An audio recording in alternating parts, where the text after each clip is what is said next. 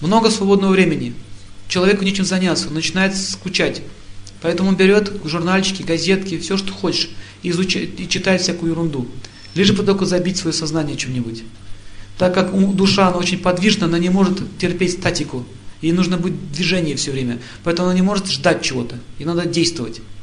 И мы видим, что у пожилых людей вагон времени. Почему же так бывает? Много времени, время тянется до 18 лет, долго тянется. Кажется, что я буду вечно молодым. Потом, после 18 лет, время очень быстро пролетает. До 45 лет. После 45 лет время начинает тормозиться, она медленно начинает двигаться. А после 50 она очень долго длится. Вот пожилые люди здесь есть, они знают. Заметили, что время кажется такое долгое? Просто молодость забыли. В молодость сказал, что это все вечно будет. Кто верил, что молодость никогда не кончится?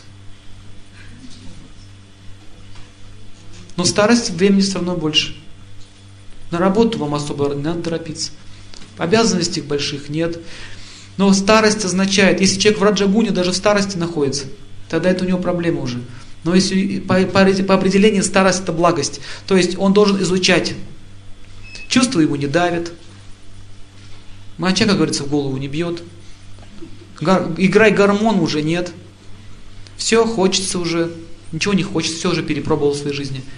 Но люди, которые в молодость не изучали, для чего я живу, в старости они чувствуют, что им трудно жить, что они страдают бездельем, и они начинают с места на место все перекладывать. Я замечал, как многие пожилые люди это делают. Вот стоит в доме вещи, а они начинают их протирать по пять раз в день, переставлять, не знают, что делать. Угу, пойду посажу грядочку, посадил. Еще посажу, еще посадил. Так, полью, полил, не знает, что делать. Пойду поболтаю на лавочке, посижу. Посидел, поболтал. Маются, маются. Что же делать-то? Времени-то много, свободы много. О, внуками надо заняться. Точно. Внуками занялся. Дальше. Вроде как легче стало. Время уходит. Это означает, что смерть потихонечку приближается, но он не может понять, что он делать. Так вот, старость это время специально предназначено для духовного самосознания. Старость это не такое уж ужасное время. В старости человек испытывает больше свободы.